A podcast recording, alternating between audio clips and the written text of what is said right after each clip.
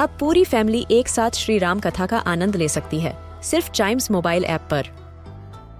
जानिए श्री राम के बचपन से लेकर दशानन वध तक का सफ़र। सरल रामायण, घर के सभी सदस्यों के लिए। आज ही डाउनलोड करें चाइम्स मोबाइल ऐप एप्पल या गूगल प्ले स्टोर से। हम बच्चों के बहुत सारे सवाल। क्या है उनके जवाब? कभी सोचा है? आपने कभी नोटिस किया है कि रात में जब हम किसी एनिमल को देखते हैं तो उसकी आँखें शाइन क्यों कर रही होती हैं? यस yes, आज हम उसी का जवाब जानेंगे। इन कभी सोचा है।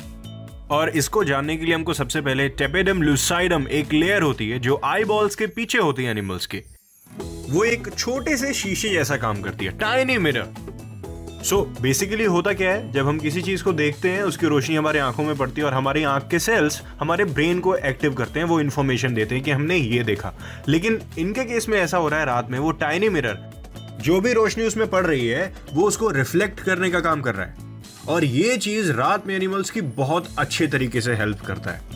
फ़ोटो रिसेप्टर्स ब्रेन को बताते हैं ये सामने कौन सी चीज़ है और वो टाइनी मिरर उस रोशनी को रिफ्लेक्ट करने का काम करते हैं। और उस प्रोसेस को कहते हैं आई शाइन भाई जैसा काम वैसा नाम।